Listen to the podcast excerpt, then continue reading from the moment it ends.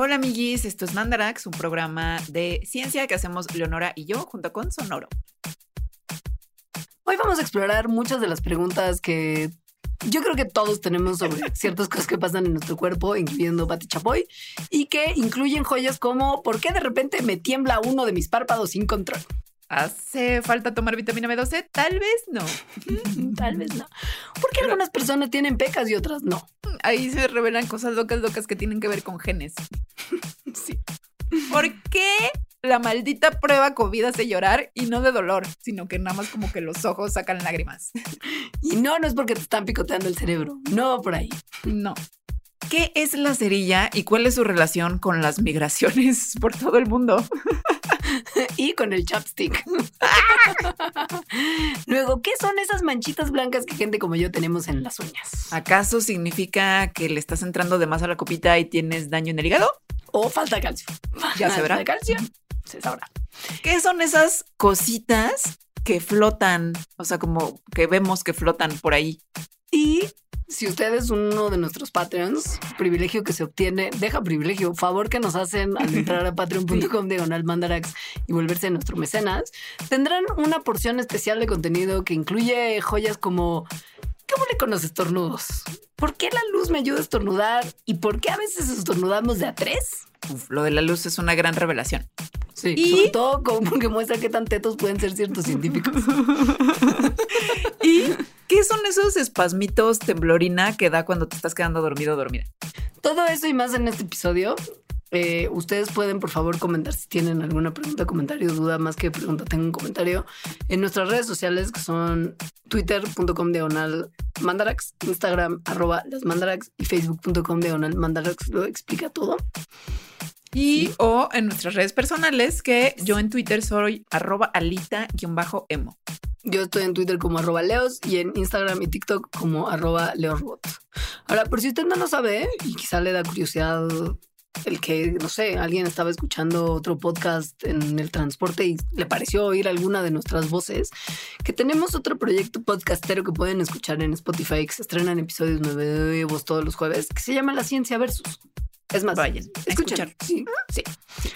Y pues nada, empezamos.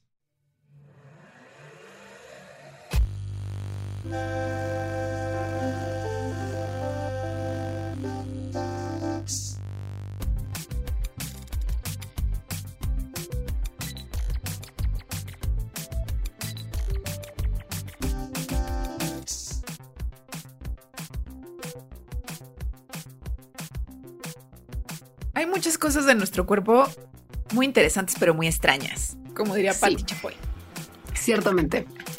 Patti Chapoy yo creo que incluso encuentra muchas de estas muy interesantes, pero muy extrañas, como todos nosotros. O sea, como que a, a Patti Chapoy le han pasado y a nosotros Seguro. también. A mí Seguro. me pasa mucho, bueno, hace mucho que ya no, pero antes me pasaba mucho que me temblaba el párpado. Sí. Ah, hubo, o sea, ha habido veces que me ha temblado durante un mes. O No, sea, todos no, los no, días. qué infierno, no. Sí, no, no, no, infernal, no, no, no, no, no. efectivamente. Infernal es una buena manera de describirlo. Porque es que es una cosa involuntaria. O sea, es intermitente, es incontrolable. Solamente es de un lado de la cara. O sea, solo es uno de los dos párpados que está como Bueno, temblando. hay veces que me, que me temblaron los No. dos. y seguro alguien te decía, te falta vitamina B. Mucha gente me decía también que comiera almendras por alguna razón, no sé, muchas cosas. Nada funcionó. Te estás agarrando el párpado. los Sí, nos sí, están en- viendo en- como estrés postraumático. Es como ya, ya chiquito, todo está bien ahora. No, pero es verdad que hace mucho que no me ocurre. Y es que no duele, No, pero es súper molesto. es súper molesto. Es una sensación muy incómoda porque es muy Ajá. persistente y porque además te hace ver como si fueras una persona como neurodivergente de repente, en el sentido que estás teniendo una conversación perfectamente normal y de repente se te empieza a ir un ojo. Y entonces las personas con las que platicas, Pues según yo la gente no lo nota, porque No, es un sí movimiento nota, muy ¿no? chiquito. No. yo sí he dicho en algún momento, mira cómo me está temblando el ojo. Ah, bueno, Y sí. sí se ve como que Claro, algo saltando pero ahí. entonces ya la gente se tiene que fijar y lo ve. O sea, no es como que te está temblando y digan, ay, mira, te está temblando. O sea, no. ¿Estás bien? Ajá, no, según no. yo sí. Según yo no. Bueno, no importa. Pero bueno. Pero la cosa es que es una lata. Y tiene un nombre elegante, que es mioquimia. La mioquimia no necesariamente está causada por una enfermedad o por una patología Nada es una cosa muy común, es real, en la que se origina como un pues temblorcito en el músculo que rodea al ojo y no y esto es muy interesante porque es lo que explica por qué no te parpadea, por qué no te tiemblan los dos ojos al mismo tiempo. No se origina en el nervio que controla el reflejo de parpadear, que le estaría mandando el mismo mensaje a los dos ojos al mismo tiempo. En este caso no, son los músculos que están alrededor de un ojo. Por eso solamente es uno a la vez. O sea, rara vez te están temblando los dos simultáneamente. Y en general, no es nada de lo que preocuparse. O sea, como dijo Leonora, no es síntoma de una enfermedad o una patología o algo grave. El por qué ocurre es un misterio de la ciencia, lo cual no lo puedo creer. Yo tampoco, pero y a la vez sí, porque como que no sé qué, no sé qué tipo de protocolo experimental puedes meter para analizar el temblor del párpado. Seguro mucho, o sea, no sé, hemos mandado a gente a la luna. no es cierto, todo es una todo era una conspiración. Nadie fue a la luna. Hay un edificio de 10 pisos nada más dedicado a ver la fusión nuclear y no sabemos qué causa el temblor del ojo. Pero bueno, lo que sí se sabe es que tiene una relación así exactamente cuál no se sabe, pero tiene una relación con el cansancio y con el estrés. Eso se sabe porque se ha visto que después, o sea, que es más frecuente este temblor del ojo cuando uno no durmió bien, cuando tuviste como largos periodos de esfuerzo de los ojos, o sea, como estar viendo mucho la computadora, por ejemplo, o tomar mucho café, o fumar, o no comer bien. Vamos a ir evaluando cada una de estas cosas de la vida normal que tenemos todos como vicios. ¿Y por qué podrían estar haciendo esto? Pues eso, eso que digas como cualquier día en la vida de casi cualquier persona, ¿no? Sí, sí, sí, sí. O sea, por ejemplo, estimulantes, ¿no? Cafeína. Así, en este momento estoy tomando en mis tazas de Eat, Pray, Love un cafecito. Ajá. Y la cafeína, pues, es un estimulante. Y como estimulante que es, puede escalar la actividad que hay en nuestros nervios y nuestros músculos y a la vez bloquear neurotransmisores como la adenosina que nos hacen estar cansaditos y más bien estimular que se liberen otros neurotransmisores que son excitatorios como la serotonina y la noradrenalina que lo que hacen es estimular la actividad. Entonces, pues más actividad en toda el área de tus nervios y tus músculos, igual a parpadeo enloquecido. Resulta que, pues también el estrés o no dormir bien, pues eso no hace que te, que te, que te tiemble el párpado, pero no solo el párpado, sino que haya espasmos musculares en general. De nuevo, la razón es un misterio de la ciencia, pero se cree, bueno, más bien se sabe que cuando hay estrés el cuerpo produce adrenalina, también conocida como epinefrina, también conocida como la hormona del estrés. Entonces, esto puede estar haciendo que la función de los músculos preparen, o sea, la función, más bien, esto puede estar haciendo que los músculos se preparen, pues para lo que se preparan cuando hay estrés, o sea, para huir o pelear. Entonces, que se contraigan, que haya como, pues sí, contracciones y de repente la contracción está como medio loca, porque pues estrés y todo el cuerpo en estrés, pero en realidad no hay nada de estrés, sino que nada más dormiste mal. lo que hace que entonces haya como espasmillos en diferentes partes del cuerpo, por ejemplo, en el paro. Ahora, también esto de la sobreutilización de los ojos que dice Alita de cuando estás viendo mucho tiempo la pantalla de algo, es muy común en este momento de la vida de la humanidad. O sea, está que tu teléfono, que tu tablet, que tu laptop, que tu tele. En este momento, Leonora y yo lo estamos haciendo. Sí, así solo podría ser peor si estuviéramos viendo también nuestro teléfono al mismo tiempo. Como lo hacen los, los, los generación Z. No lo hagan. Como, por ejemplo, yo veo la tele y el teléfono al mismo tiempo. Pero al mismo tiempo, literal. Sí, de hecho, más bien estoy muchas veces escuchando la tele mientras estoy haciendo algo en el teléfono. Así estás loca, loca.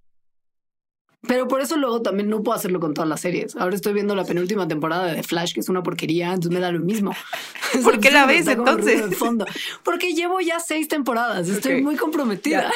Y además era una serie que hacía como crossover con un montón de otras series, entonces era como todavía más importante estar pendiente. O sea, 10 para ti en compromiso, cero para ti en cuida de tus ojos.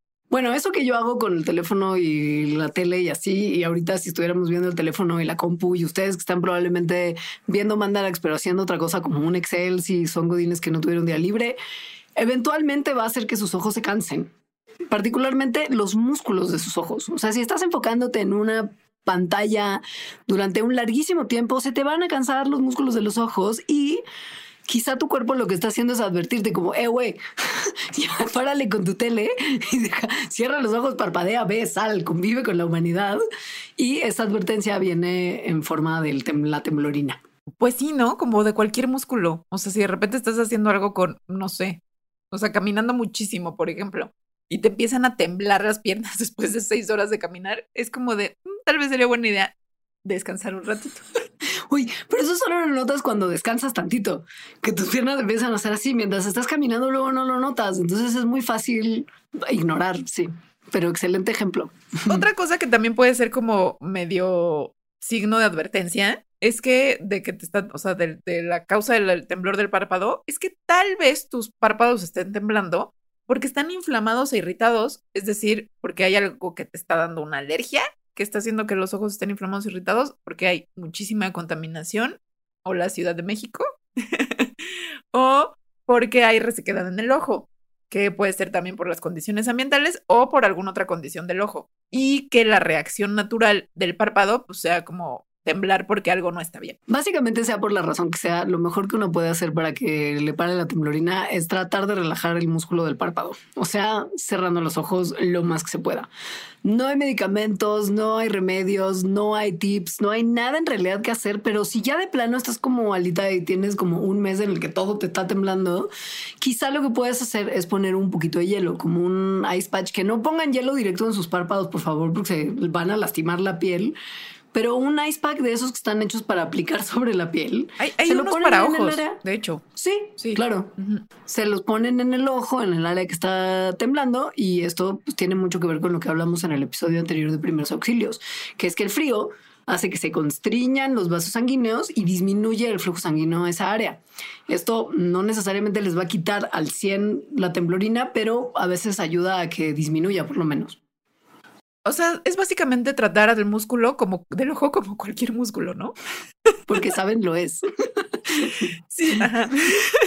sí, ya se pone muy intenso, o sea, digo, yo duré un mes, pero bueno, si, si es ya demasiado y no lo pueden soportar, pues entonces vayan a un oftalmólogo u oftalmóloga que va a hacer algo al respecto. Tal vez probablemente ponerles que su botoxito. Pequeño botoxito, bebé un pequeño botoxito bebé, porque, porque eso va a hacer, a pesar de que el botox lo que hace es como congelar de cierta manera el músculo, eso, como ya no se va a estar moviendo tanto, va a hacer que se relaje.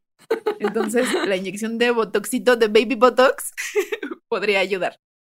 Y además, divino para mantenerse un poco más juvenil del área ocular. Pueden aprovechar, pueden aprovechar la visita. Aunque eso no sé si se lo pondría el oftalmólogo oftalmóloga, sino el, el derma. Claro, claro, claro, claro.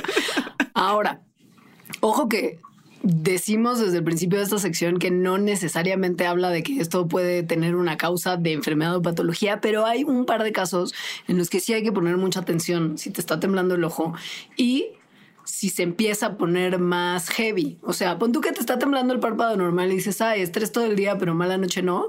Pero de repente se te pasa del párpado y se te va a la, a la frente o a los oídos o a alguna otra parte de la cara y te empieza a temblar otra parte de la cara. Entonces ve al doctor, porque ahí te van a checar los ojos, te van a checar tu historial médico, te van a hacer un buen de pruebas para ver si es benigno, o sea, que no hay nada que está pasando que esté mal, si quizá es un componente neurológico de algo que puede ser más serio. Ahora, también hay veces que la temblorina del ojo, la que según yo nadie nota menos que le digas, se pone más intensa y ahí sí ya se nota porque ya no nada más es temblorina del ojo, sino que se te cierra el ojo. Pero como a la fuerza, así como. Sí, o sea, no porque tú quieras. Ajá, sí, se te cierra el ojo. Eso se llama blefarospasmo benigno esencial donde justo se te cierra el ojo y a veces como que no lo puedes abrir.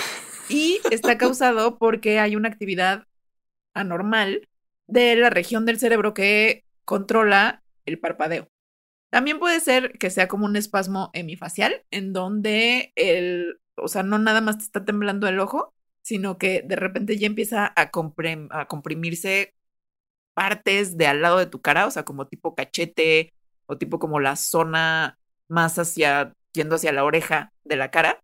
Y eso puede ser un síntoma de que el nervio facial está dañado. Igual y no así dañado ultra mil, pero sí como tantito comprimido. Eso sí sería importante ir al doctor. Sí. Entonces, si les empieza a temblar más de la cara que el párpado, sobre todo en, sincronía, o sea, como que te empieza a temblar todo al mismo tiempo, doctor. Si ya la gente te empieza a decir, oye, güey, si ya está tu ojo como temblando bien violento, please, chécate, doctor. Si se te cierra y abre el ojo involuntariamente como random, doctor. Si eso ya no es temblorina del párpado. y si ya una parte de la cara estás así como el fantasma de la ópera que, que crees que necesitas una mascarita para cubrirlo de lo mucho que te está temblando todo, doctor. Doctor. Doctor. Doctor. Botoxito bebé, doctor. Botoxito bebé. It's in my mind. Bueno, señor. No. Luego podemos hablar de eso. Es que todo el mundo lo hace.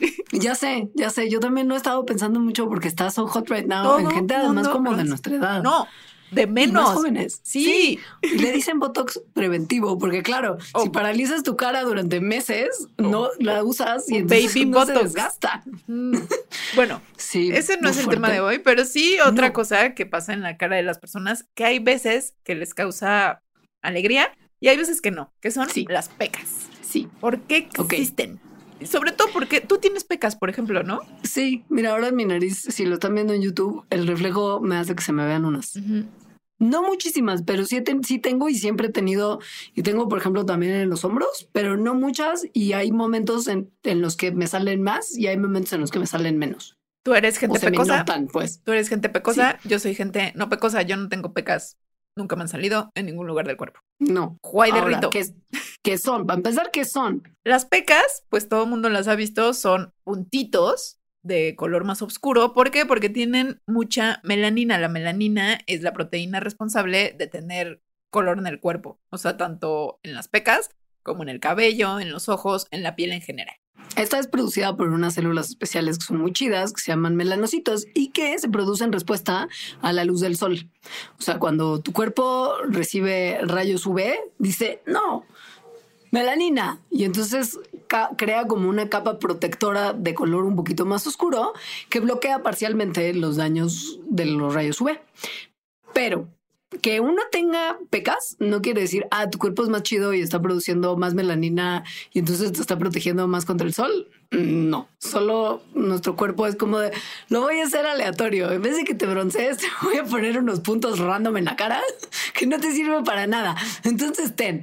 Y entonces es la misma cantidad de melanina, tú, pero depositada como el chilling. Entonces que no, pues que no me hace ni ver bronceada ni me sirve para nada. Eso está muy chistoso. O sea, que las pecas sea que la melanina está depositada, distribuida randomly. En puntos, justamente, en puntos. Entonces, las personas que no tenemos pecas como yo, la melanina cuando nos da el sol se produce, nada más que se produce pues de manera parejita en la piel, lo cual resulta en que nos bronceemos parejito. Bueno, yo la verdad no me, o sea, sí parejito, nada más que me pongo roja parejito. Ya, claro. Pero parejito. Aquí la palabra clave es parejito. En Leonora ese, esa rojez y esa quemadura y ese, entre comillas, que se broncea, pues es que sí se broncea, pero en puntitos, o sea, en pecoso. Por eso. todo lo demás enrojece, ¿eh? No creas que no. Por eso la gente que tiene pecas cuando se broncea, pues en o sea, las pecas como que parece que emergieran, ¿no? O sea, de repente están más pecosos o pecosas. Y cuando estás como en el crudísimo invierno, no te aparece ni una peca. Y es un poco la razón también por la que los bebés no tienen pecas. Quizás las van a tener, pero necesitan exponerse al sol para que se les hagan visibles. Su pielecita es nuevecita. Pielecita nuevecita, no maltratada como una que me está pensando ya en Botoxito Pepe. y esto todo tiene que ver con la genetics. Está increíble con un gen que se tiene muy bien mapeado, que se llama MC1R, que le vamos a decir MC. Ahorita. Yo le voy a decir el My Chemical Romance. ¿Así de largo? okay. son, como los, son como las siglas, ¿no? MCR no es My Chemical Romance. My Chemical, My Chemical One Romance. Además, el One and Only. Ay, qué bien. Me encanta. Entonces, bueno, lo que hace My Chemical Romance, el gen. El gen. Es el que musical. es el, o sea, este gen es el encargado de ver qué tanta pigmentación va a haber, qué tanta de dos tipos de pigmentación va a haber en el cuerpo, o sea, pero en todo el cuerpo, piel, cabello, ojos. Puede haber una forma de este gen en que el tipo de pigmentación va a ser como hacia los oscuros, en el que entonces la melanina que se produce se llama eumelanina. Es gente con el cabello más oscuro, con los ojos más oscuros, que broncean más oscuro o el, tono de piel es más oscuro.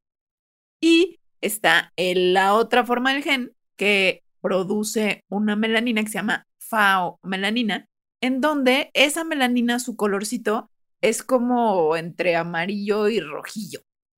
Es las personas, o sea, las personas que tienen mucha faomelanina en su cabello son las personas pelirrojas, por ejemplo.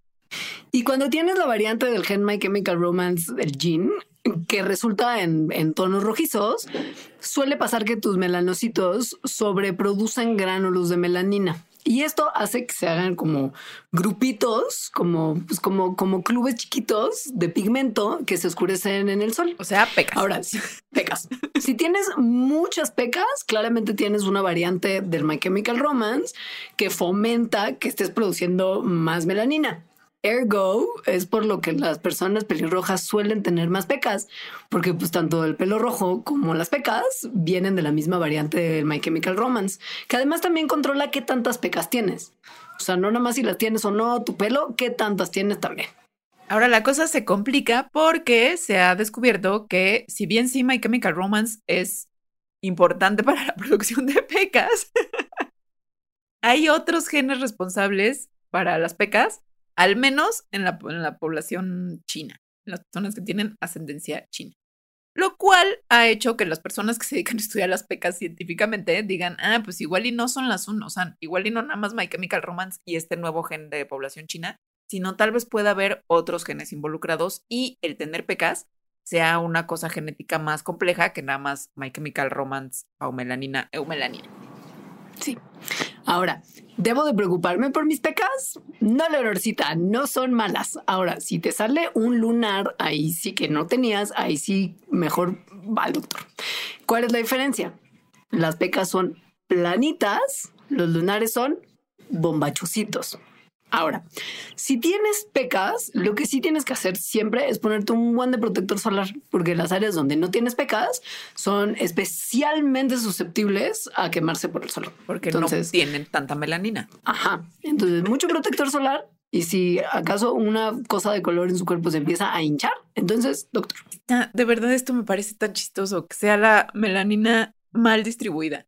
Pero hace todo el sentido. o sea, y no, porque pues inútil, pero sí. Ahora, siguiente pregunta el millón. porque recuerden, esto es un frequently asked questions. Este es un question muy reciente. Es muy moderno, muy coyuntural. Hace tres años no hubiéramos hecho esta pregunta. Esta es mi pregunta del millón, porque a mí, siempre que me hacen prueba COVID, o sea, de la que no te meten el palito este horrible a la nariz, es más, aunque me la haga yo, que obviamente me lo hago sin que me duela tanto como cuando lo hace otra mucho persona. Amor. Ajá. Ajá. Siempre me salen lágrimas. O sea, siempre me da como mucha comezoncilla y estornudo, que eso es como, bueno, pues eso está pasando allá dentro de la nariz, ¿no? O sea, ok. Pero, ¿por qué me salen lágrimas? Porque no son lágrimas como de que estoy llorando. o sea, de dolor, no. Es nada más como que, sí, se, se lagrimea el ojo.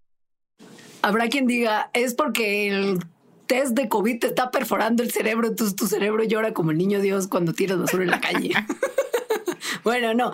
Primero que nada, no los cotonetes de la prueba COVID nunca llegan a picotearte el cerebro por más que el imaginario colectivo se imagina que sí. Yo nunca me he imaginado que llega al cerebro, la verdad.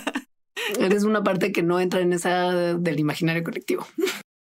No, lo que pasa con el cotonete es que viaja en un pasaje oscuro, tenebroso y lúgubre que lleva a la cavidad nasal. Esta cavidad nasal está rodeada de hueso que está cubierto en tejido muy suavecito y muy sensible. En la parte de hasta atrás de esta cavidad nasal, que está más o menos alineada con donde están tus lóbulos de las orejas, más o menos a esa altura, ahí está la zona a la que el cotonete quiere llegar. Que es la nasofaringe, que es básicamente la parte en la que la parte de atrás de tu nariz se junta con la parte de hasta arriba de tu garganta. Ahí es como el centro de encuentro y romance y replicación más mágico del virus que genera la COVID. Y es, obviamente, por lo mismo, el lugar donde seguramente vas a encontrar una súper buena muestra del virus, si acaso lo tienes. Por eso meten el cotonete, pues, varios centímetros para llegar a ese lugar. Porque mientras mejor muestra tengas del lugar donde al parecer el virus se está replicando más, pues entonces la prueba va a ser mejor. O sea, va a ser más precisa en el sentido de que va a poder identificar si efectivamente hay un virus activo o no. Entonces, si usted, si usted ha vivido como en una cueva en los últimos años y no se ha enfrentado a una prueba COVID, que es como wow, qué envidia de la mala, porque es la única envidia que existe, les voy a hacer un breve resumen de la tortura que implica. ¿Ok? Bueno, hay un palo largo con un como cepillito en uno de los extremos, como un limpia pipa, más o menos. Y entonces alguien que puede ser mejor o peor persona y por lo mismo tener como peores o mejores resultados la prueba en términos del dolor y el malestar va a meter ese como cotonete gigante con un limpiapipas en el fondo arriba de tu nariz como hacia adentro y le va a dar vueltas como rascándolo en las paredes por unos cuantos segundos. Esto hace que los pelitos del cepillito puedan colectar una muestra de todas las secreciones que hay en esa parte de, de la nasofaringe y que pues para que la prueba sea buena tiene que estar bien adentro, porque tienes que colectar células y fluidos de todo el tracto, o sea, sobre todo de esa parte en la que se reproduce. Entonces, sí, básicamente te meten un cotonete hasta, imagínense, la gente pensaba que les pica el cerebro, hasta partes muy profundas de tu ser. Y esto puede ser más o menos doloroso dependiendo de la persona, pero rara vez es cómodo. O sea, no la pasa uno en general bien para nada. Porque más como ya les dijimos, en esa parte de la nasofaringe hay tejido que es muy sensible. Es muy sensible por una razón y es que, pues, ahí, o sea, cuando respiramos, pueden entrar muchas cosas que no son buenas para nosotros, como por ejemplo contaminación, irritantes químicos, cosas que te estés metiendo en la nariz. Entonces, los nervios están en ahí en ese tejido, están como muy al exterior, o sea, están como muy ahí para detectar lo que sea y entonces estornudar, por ejemplo, y sacar esas cosas que no son buenas para ti y se están metiendo a tu cuerpo. Entonces, cuando te meten el, la prueba, o sea, el cotonete largo este, el palo que viene en las pruebas, y toca ese tejido donde los nervios están muy expuestos, pues entonces justo está tocando los nervios, les está haciendo cosquillitas a los nervios o, o más que cosquillitas, lo cual es lo que hace que te den ganas de estornudar, de toser y también que tus ojos comiencen a llorar. Sí, nuestro cuerpo no está acostumbrado a tener cotonetes gigantes metidos en la nasofaringe, chavos. Entonces, el tenerla desata un montón de, entre otras cosas, sensaciones raras e incómodas y también ciertos reflejos, particularmente uno que se llama el reflejo nasolacrimal que es un reflejo que, como su nombre lo indica, consiste en que lloras después de que se estimuló ya sea por químicos o por cuestiones mecánicas, la mucosa nasal. Cuando algo te irrita, por ejemplo, como partes cercanas a los ojos o como esa parte de la nasofaringe, que todo está como súper conectado adentro también. Hay un reflejo que causa que impulsos nerviosos pasen por un nervio que es muy importante la cara que se llama el trigémino y lleguen, es así, no el cotonete, pero las señales nerviosas a tu cerebro. Y lo que esto desencadena es un reflejo que es autonómico, o sea, tú no tienes nada que ver ni hacer ni nada y que estimula las glándulas lacrimales de la órbita de los ojos y hace que las lágrimas salgan. O sea, básicamente estás como picando un nervio, el nervio dice, ¡ah, Dios mío!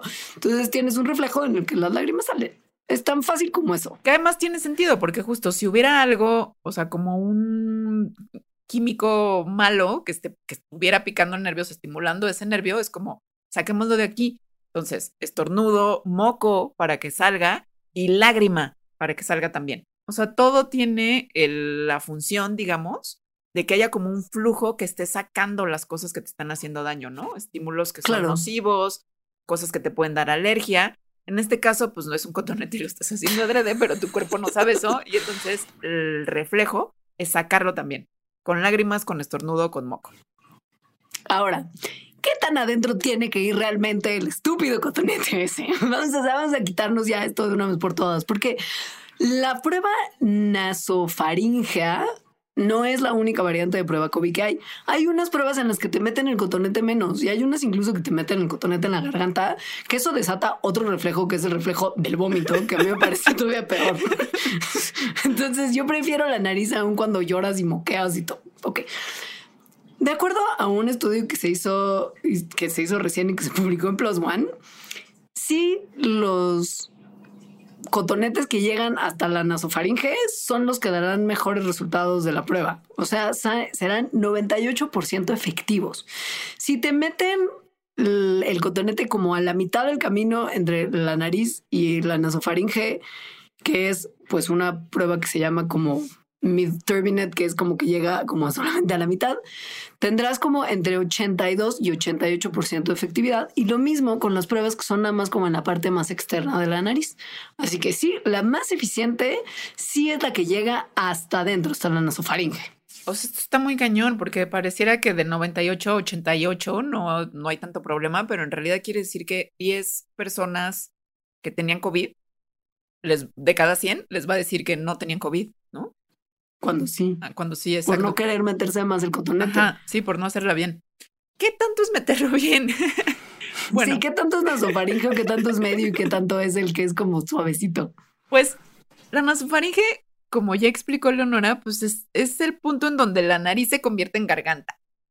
Y eso, pues siéntanlo ustedes, o sea, dónde empieza su garganta, ¿no? Sí es bastante atrás, o sea, es más de 9 centímetros eh, de, desde donde empieza la nariz, digámoslo.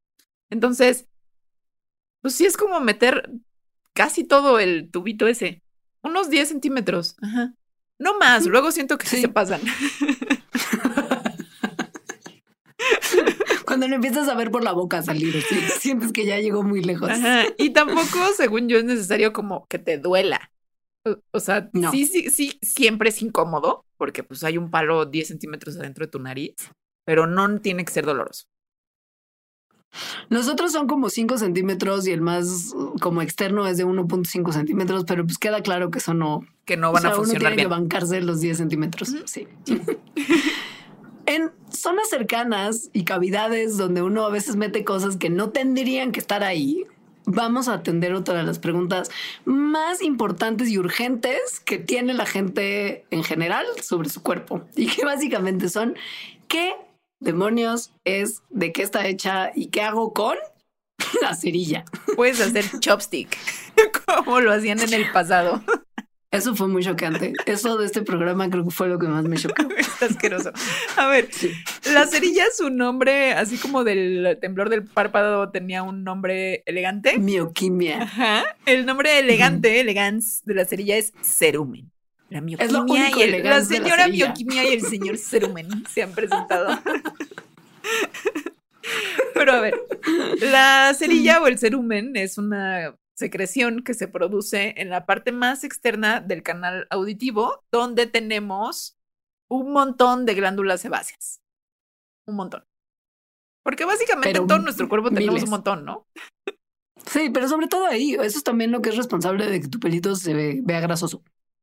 o sea, en esta parte, en la última parte del canal auditivo, tenemos entre mil y dos mil glándulas sebáceas. Nada más ahí es, es, es una parte pequeña del cuerpo.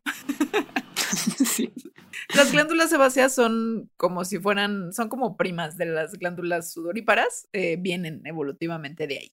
Entonces, no nada más hay entonces sebo produciéndose, porque las glándulas sebáceas producen sebo, sino que por, como está ahí en la oreja, pues hay como que su cachito de pelo, que sus celulitas muertas, que sus como desechos en general del cuerpo, y la mezcla de todo eso es el cerumen o la cerilla. La palabra clave aquí es desecho, porque para lo que sirve la cerilla en nuestro cuerpo es para mantener el canal auditivo limpiecito y lubricado. O sea, tu canal de las orejas necesita tener un como microambiente muy particular para evitar que nos den infecciones. Porque, Dios, o sea, uno no quiere tener infecciones ahí, ni una como individuo, ni tu cuerpo. Nadie quiere infecciones en los oídos. Entonces, tiene que haber un ambiente que sea ácido e hidrofóbico para proteger el epitelio de la parte más externa del canal auditivo. Ahora, este canal auditivo en su parte más externa se limpia solo.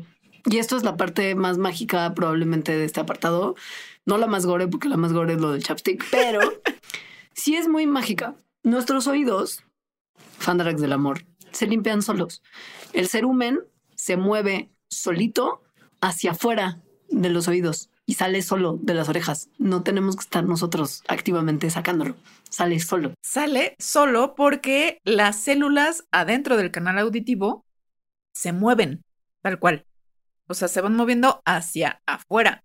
Entonces, lo que sea que tengan arriba, como cerumen, por ejemplo, pues también va a ser llevado hacia afuera. Si esto no fuera así, entonces sí moriríamos como de taponeado de cerumen o de células muertas, en fin, ¿no? Pero la saca, sí, se van migrando, van moviéndose solitas.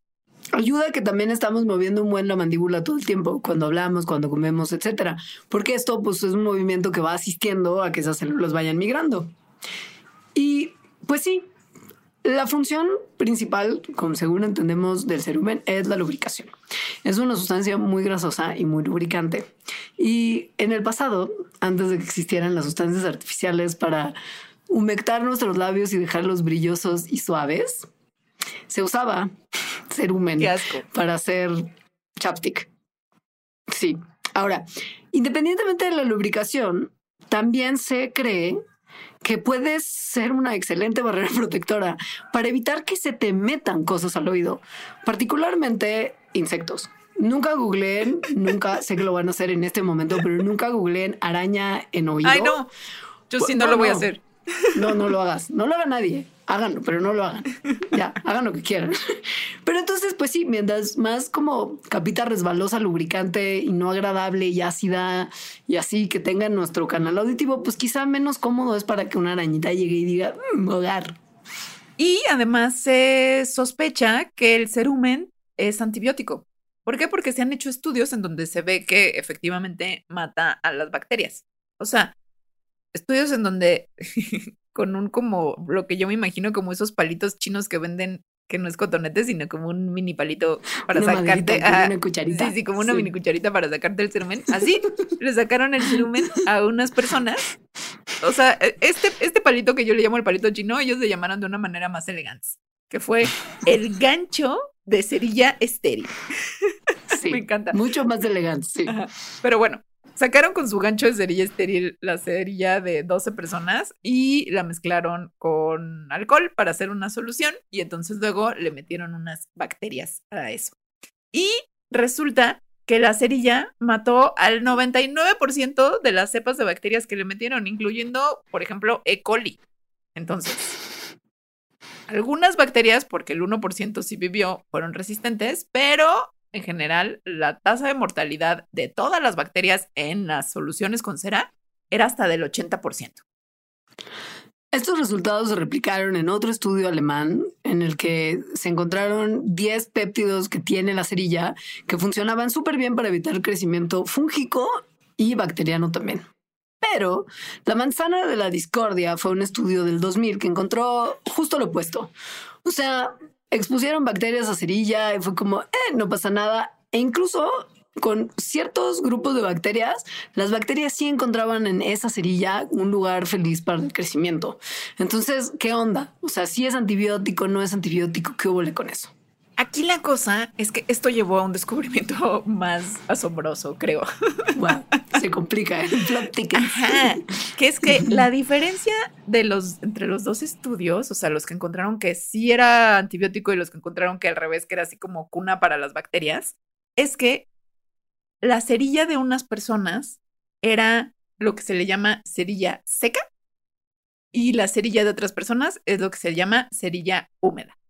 La seca es la que había funcionado como antibiótico, la húmeda es la que había funcionado como cuna de bacterias.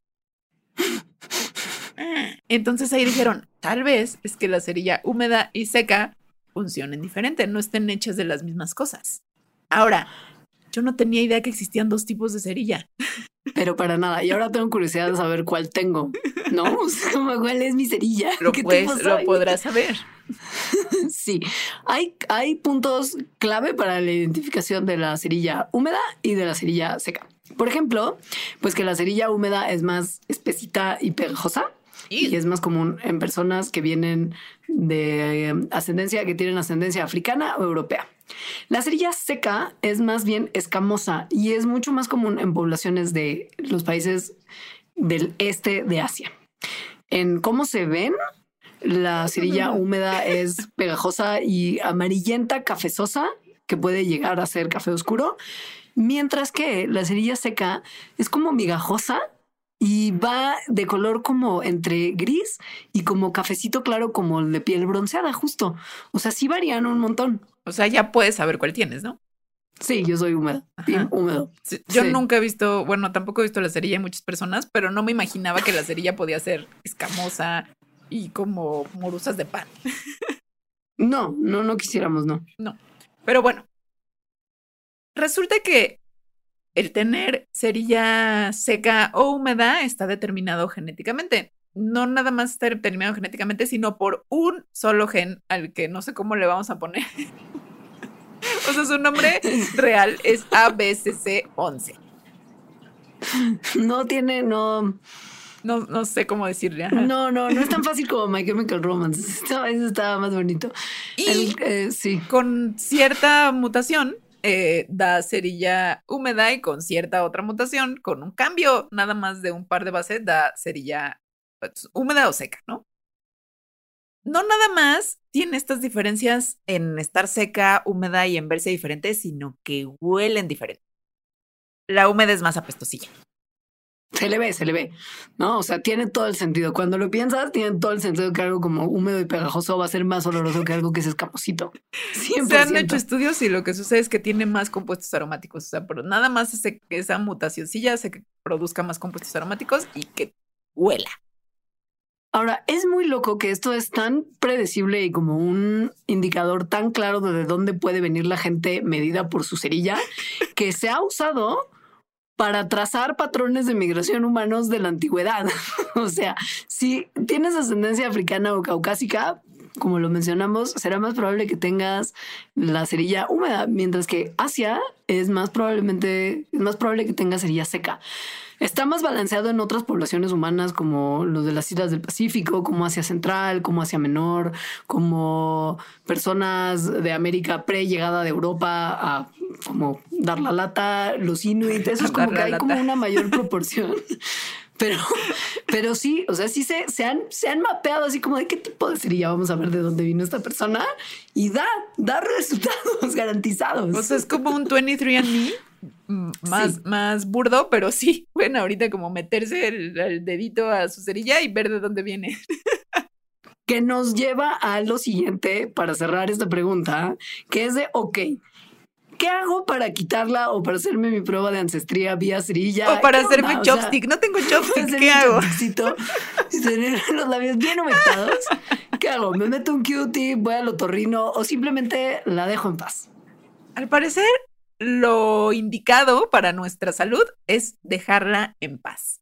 Ya vimos que sale por sí sola. O sea, migran las células de adentro hacia afuera del, del canal auditivo y va a salir. Sin embargo, pues la Big Pharma, bueno, no sé si esto sea Big Pharma, pero El Big Q-tip. el Big Q-tip, pues existe. Y tenemos la idea, muchas personas, de que hay que meter un Q-tip para sacarla. Lo cual no nada más nos sirve, sino que puede ser malo.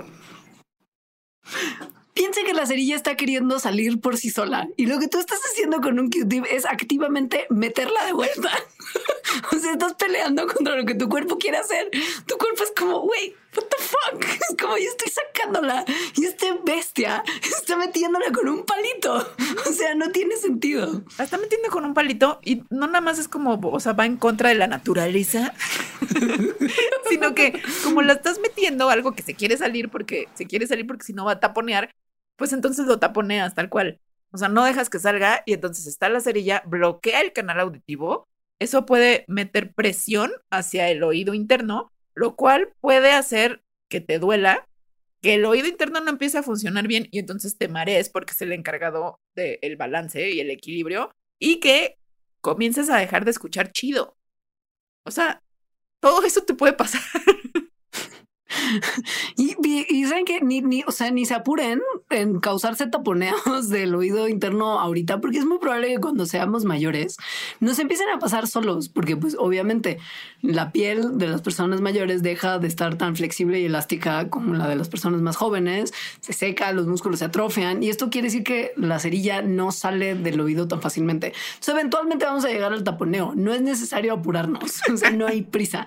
Si ya de plano es que sienten que está así taponeadísimo o les da mil asco tener el concepto mismo de la cerilla, que es inevitable y no sirve de nada pelear contra ella porque tu cuerpo la va a seguir produciendo, pues sí vayan al doctor pero que sepan que el doctor tampoco les va a meter un cotonete. Ellos tienen sus mecanismos especiales para lidiar con ella. Les va a meter el gancho estéril de la cerilla, tampoco, ¿no? En realidad, casi siempre como lo hacen es como echándole algún tipo de líquido que la suavice y que se salga la de esa manera. Que se salga. Sí.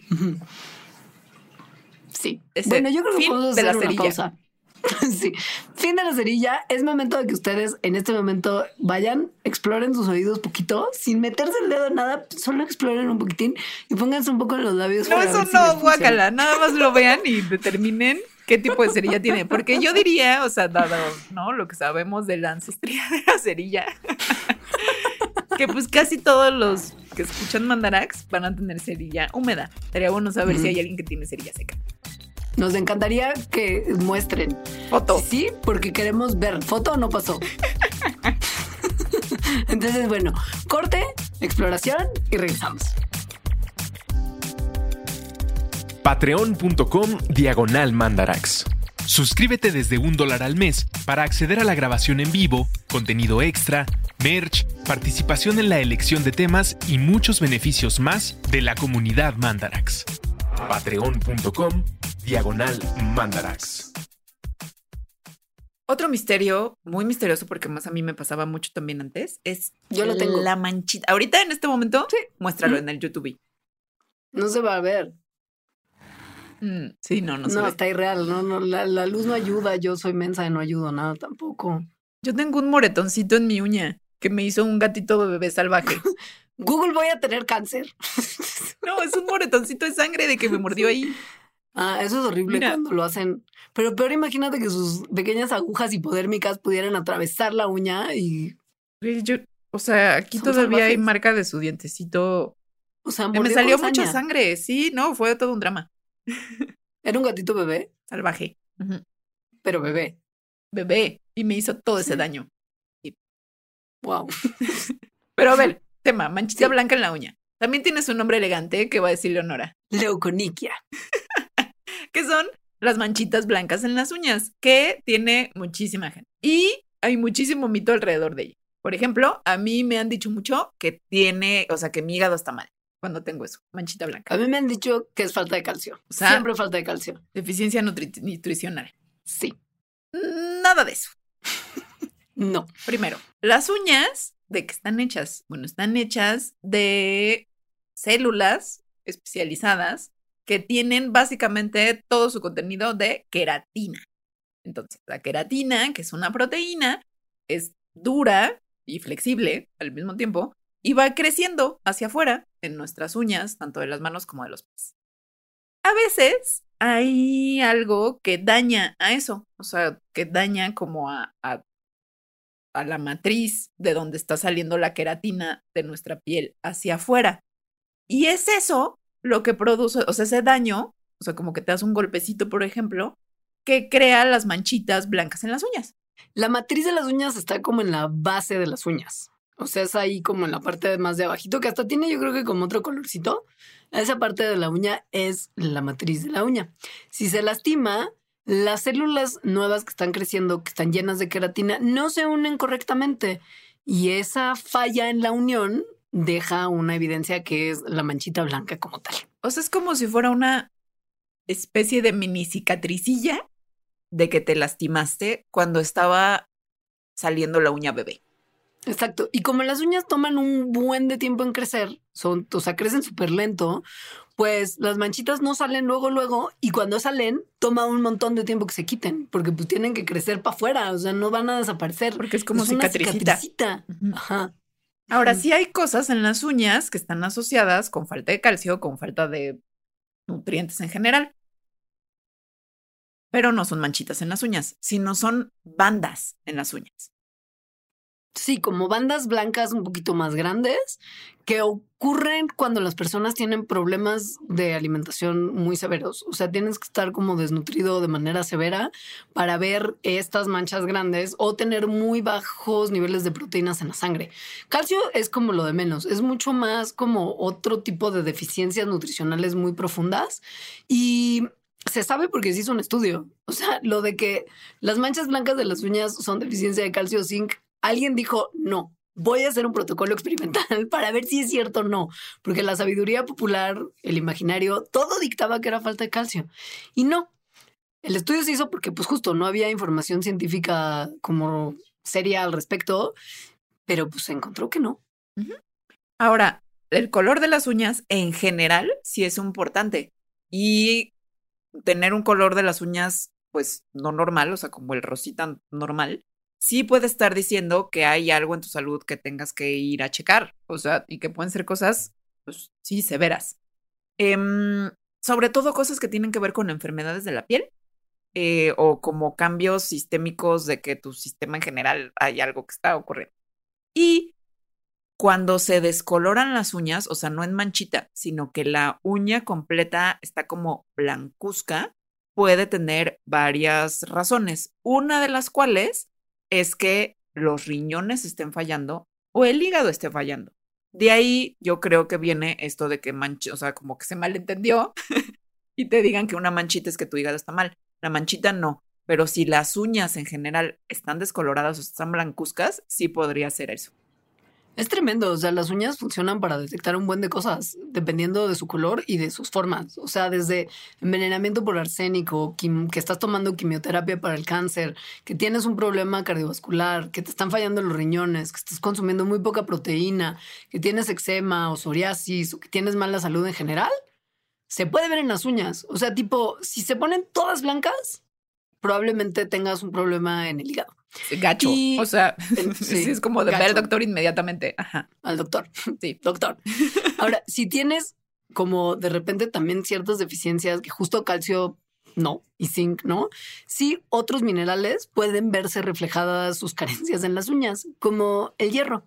Si tienes una dieta en la que no estás consumiendo mucho hierro, puedes tener como unas, como unas curvitas, como si fuera como una cuchara en tus uñas, y esto puede señalar que pues, tienes una deficiencia en hierro. Y También. por supuesto, ajá, viene la parte más gore, porque no podríamos hablar de uñas sin un poquito de gore. Porque ha pasado, ha pasado. Le pasa a gente en Sí. general, seguro conocen. Les ha pasado a ustedes que tienen la infección del hongo como tal. El last of us de las uñas. Mm, sí, las tufas de las uñas, sobre todo en los pies, ¿no? Creo que es bastante común. Y eso se ve pues porque la uña empieza a cambiar. O sea, se em- empieza a ver como, ahí sí, manchitas, pero no blancas, sino más bien son como manchitas cafecitas o como descoloradas también. Eso probablemente sea Last of Us versión micro, la uña nada más. También podría ser que si ves cambios en las uñas, o sea, como que se están descolorando o cambiando como su forma o su textura, y usas productos para las uñas, tipo el esmalte para la uña y luego el kit esmalte, que eso no te esté haciendo bien. O sea, que tengas una reacción alérgica a eso y doctor. y dejar de usar ese producto inmediatamente. Y justo lo que yo le decía a Alejandra por lo de su manchita del gatito bebé que la atacó, si ustedes están viendo en YouTube y pudieron haber visto la evidencia, es que si algo que no quieres ignorar y quieres ir al doctor en corto, si acaso lo detectas en tus uñas, Doctor. es un doctor. Doctor. Inmediatamente, Doctor. doctor, doctor, doctor.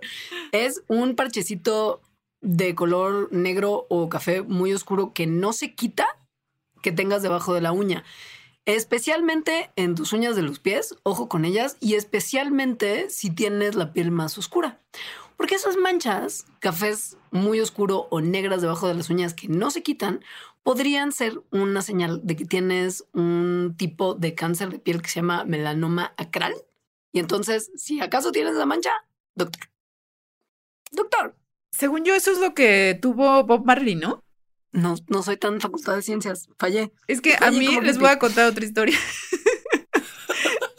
de mi pasado, no, no, de mi ancestría hippie más bien. Mi papá era un hippie.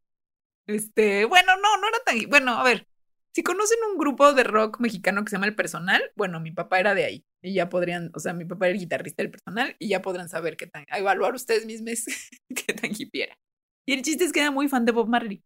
Y me contaba lo que después de adulta vi que era un invento, que seguramente él sí se lo creía, pero era que estaba mal informado, que Bob Marley jugando fútbol se enterró una uña y eso le llevó a la muerte, eventualmente. Yo crecí toda mi vida pensando que eso había sido así, hasta que vi un documental buenísimo de Bob Marley, donde eh, Bob Marley jugaba mucho fútbol y jugaba descalzo. Este, porque Bob Marley. Porque Y hippie, claro, obvio. sí se lastimó el pie. eh, y gracias a eso, o sea, gracias a que se lastimó el pie y se lo fue a revisar, creo que tal vez sí se enterró, algo le pasó. Y entonces el chiste es que le revisaron las uñas, vieron que tenía un melanoma acral. Ok, esto, vi el documental hace varios años, no está 100% confirmado, o sea, de yo ahorita, pero según yo sí eso es de lo que se murió. O sea, sí se dieron cuenta que tenía cáncer y bueno, años después se murió. No se lo trató al principio, además. O sea, como que dijo como, eh, X, somos chavos. hasta que, hasta que, bueno, ya empezó a tener síntomas, no nada más como el lunarcito, sino pues tengo cáncer, pues. Y ya en ese momento, y se fue a tratar a Suiza y así, era too late. Aquí somos chavos, voy a tener unos 15 hijos más porque no tengo suficientes. Sí. Sí. Wow. Entonces, según Bueno. yo, sí era esto. No sean Bob Marley, doctor. Doctor. Ahora, nomás por no dejar. ¿Qué es lo que podría estar haciendo que yo, Leonora Milán, tenga esas manchitas en las uñas y que las haya tenido desde siempre? Bueno, yo soy una persona que muchas veces se muerde las uñas. Y morderse las uñas es una cosa que daña las uñas y puede hacer que estas pequeñas cicatrices blancas aparezcan. Entonces, no se muerdan las uñas. No les va a traer ningún bien. Se les van a hacer más delgadas, más débiles, más manchosas. No jala. No lo hagan. Acabo de confirmar con Doctor Google que la historia que les conté es de Bob Marley es cierta. Sí tenía melanoma acral, sí se dio cuenta porque se lastimó jugando fútbol. No sean Bob Marley. Doctor, Y por último, vamos a responder qué son esas cositas que se ven en los ojos, que no es como que lo que estás viendo, o sea, pero sí lo estás viendo, pero bueno, ya saben, sí, sí, como un como que hay como unos, como unos vacilos. cositas flotando, ajá. Ah, me Sí. imagino como el capítulo del señor Burns en el que se vuelve como Howard Hughes. Según yo eso veía. Muy probable. Porque además hace sentido que él, porque el señor Burns tiene una ya avanzada edad, haya tenido tantos flotadores. Ajá. Exactamente. Sí, por lo que les vamos a explicar. Ok. Los flotadores de Así los se ojos, llaman. que es así como se llaman, sí, les podemos decir flotis de cariño. Los, los flotis en los ojos son literal formas oscuras, chiquitas, que flotan a través de tu línea de visión, de tu campo de visión. Pueden ser como, como tiritas, como puntitos, como líneas que se mueven como en zigzag, como telarañitas. Yo siempre los ubico como vacilos, como Yo esta también. forma de bacteria que son como, como unos, pues como la bacteria cliché del que uno ve como en las caricaturas. Como una rayita en zigzag más o menos, ¿no? Sí. Mm, sí. Esos son flotadores. Y por más que parezca que los tienes como enfrente del ojo y que están afuera y que entonces los puedes quitar de una manera como tallándola o algo así, no. Porque los flotadores están adentro de tus ojos, no afuera. Mal viaje. Mal viaje. Yo siempre pensé que eran como polvito afuera. Sí, no, están también. en el ojo. ¿Por qué? adentro.